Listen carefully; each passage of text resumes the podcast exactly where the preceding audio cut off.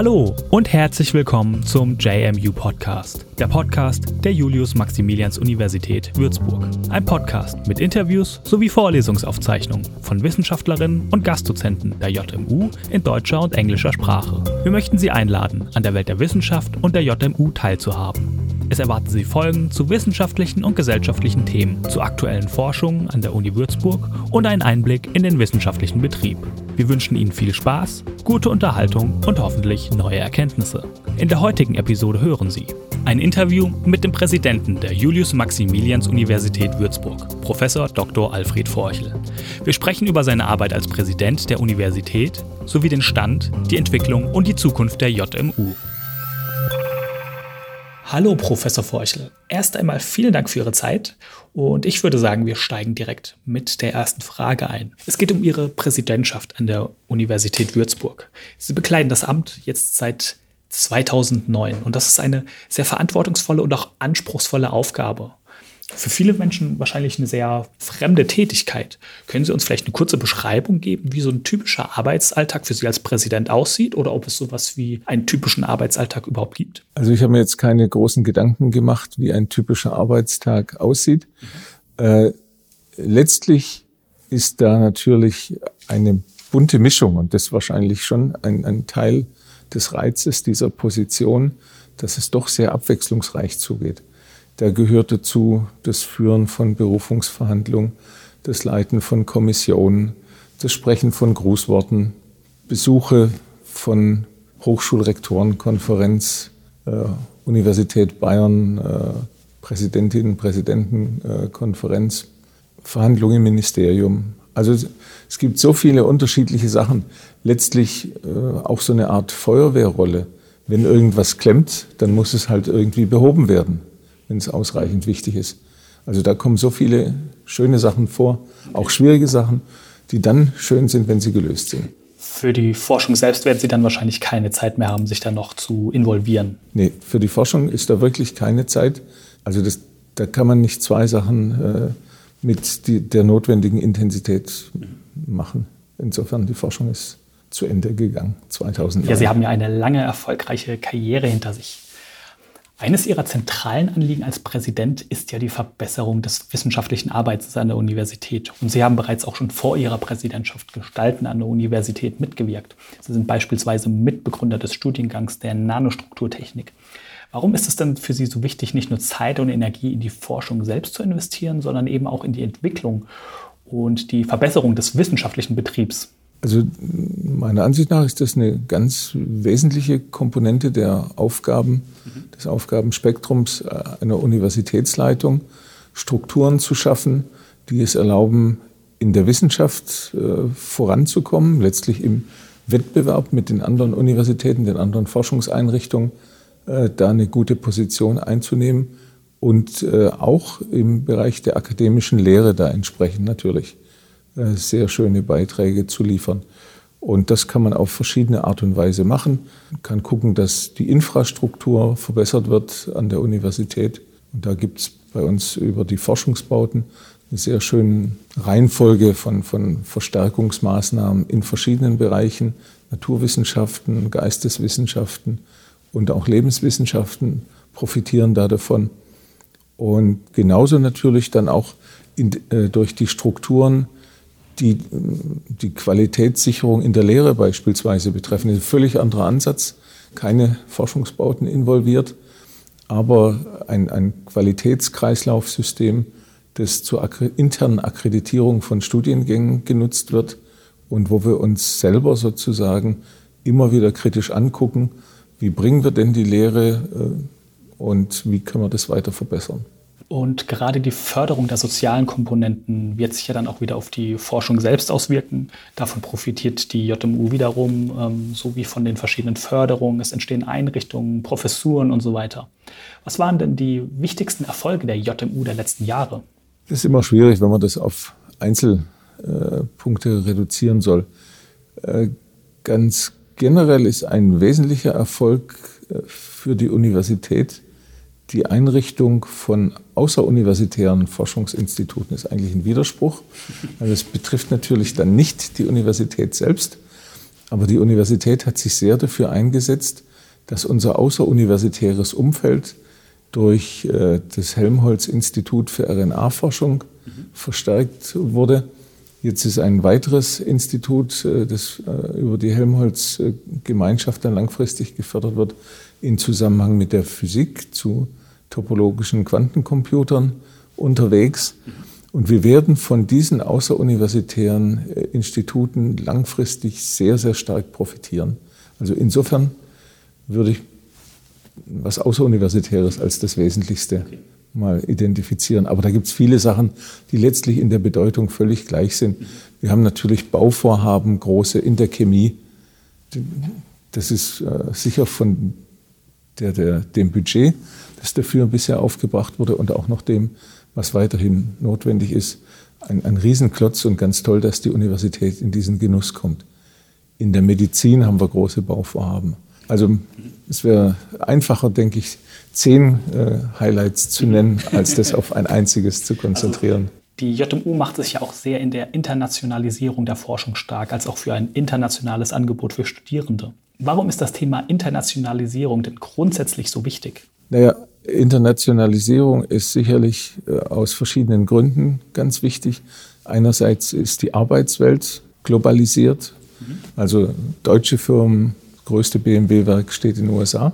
Und niemand kann eigentlich davon ausgehen, dass äh, sein Arbeitsplatz immer in Deutschland sein wird. Und seine Chancen oder ihre Chancen steigen äh, mit der Flexibilität in diesem System an letztlich ganz unterschiedlichen Stellen der Welt äh, da mal zum Einsatz zu kommen.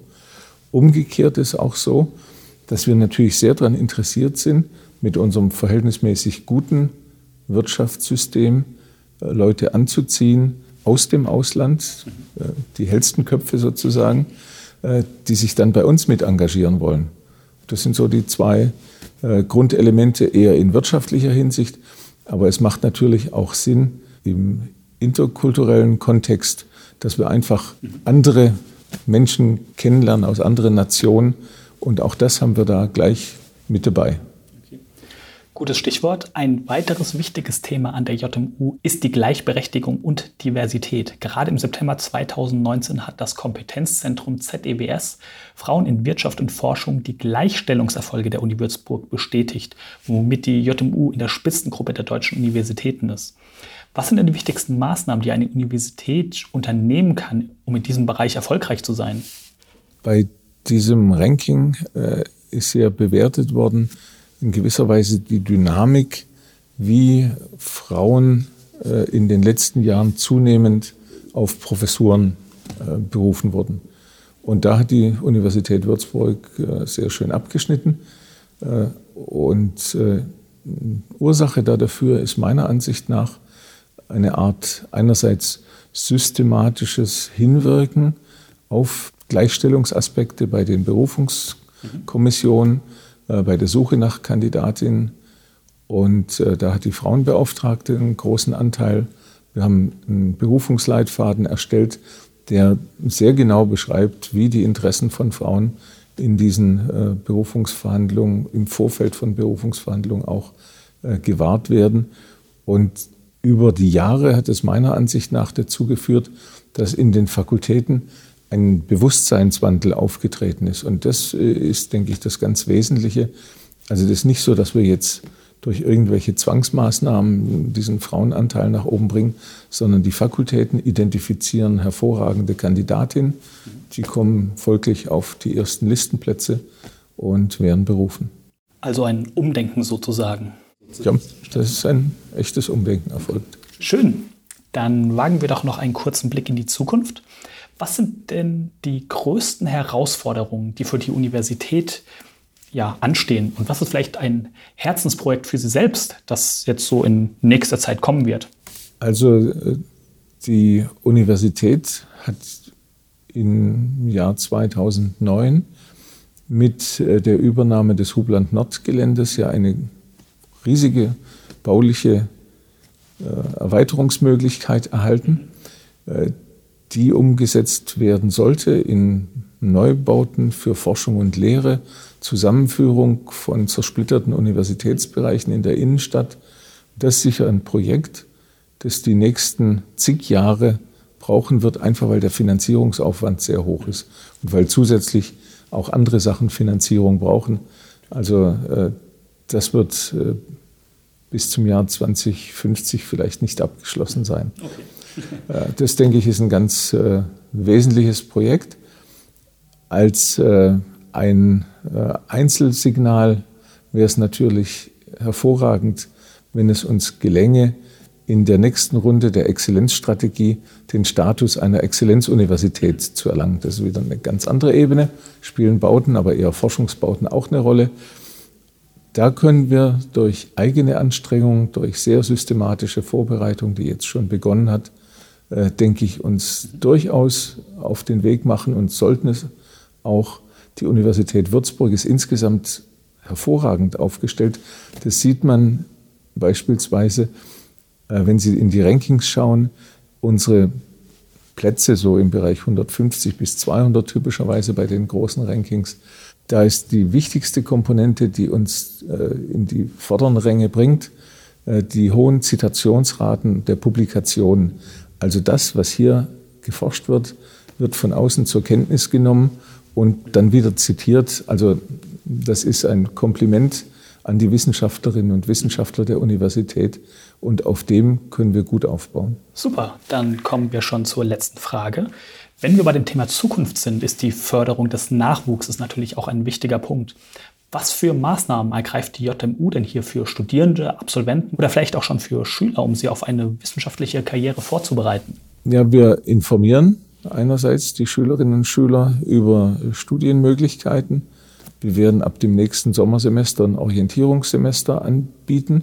Da können äh, sozusagen äh, die Absolventinnen und Absolventen der Gymnasien und Hochschulzulassungsberechtigten insgesamt sich einfach mal Einführungsmodule aus verschiedenen Studiengängen im Vergleich angucken und dann entscheiden, Chemie ist für mich das Richtige oder Physik ist das Richtige oder Germanistik, ja, ist eine äh, ausführliche Schnuppermöglichkeit.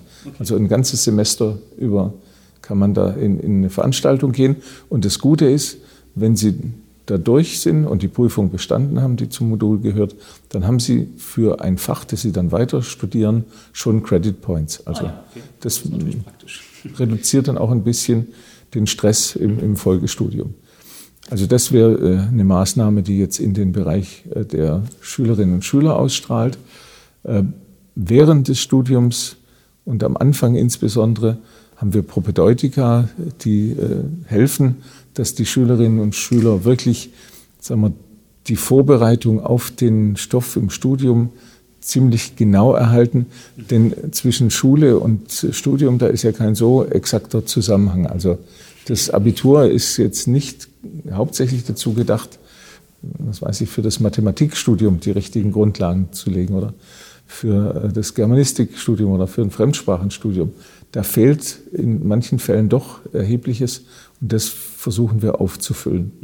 Äh, dann haben wir äh, während der Laufzeit des Studiums Tutorien und da bilden wir die entsprechenden Tutoren aus und äh, versuchen denen ja, so eine Art didaktisches Rüstzeug mitzugeben. Nach dem Studium, auch nach der Promotion, äh, geben wir den Nachwuchswissenschaftlerinnen und Nachwuchswissenschaftler äh, Möglichkeiten, sich um Projekte zu bewerben, die zum Teil auch deren Stelle dann für eine gewisse Zeit finanzieren können.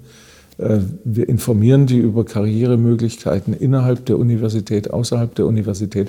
Also das ist ein Riesenfächer an Maßnahmen, die genutzt wird. Das Ganze ist zusammengeführt unter dem Dach der Research Academy hier. Äh, und, aber das sind vielfältige Angebote von den graduierten Schulen, von der Frauenbeauftragten, von der Universitätsbibliothek, dem Rechenzentrum. Das wird alles zusammen angeboten. Nur auswählen. Dann sind wir auch schon am Ende. Ich bedanke mich noch für Ihre Zeit und Ihre Gerne. Antworten und verabschiede mich. Dankeschön. Tschüss.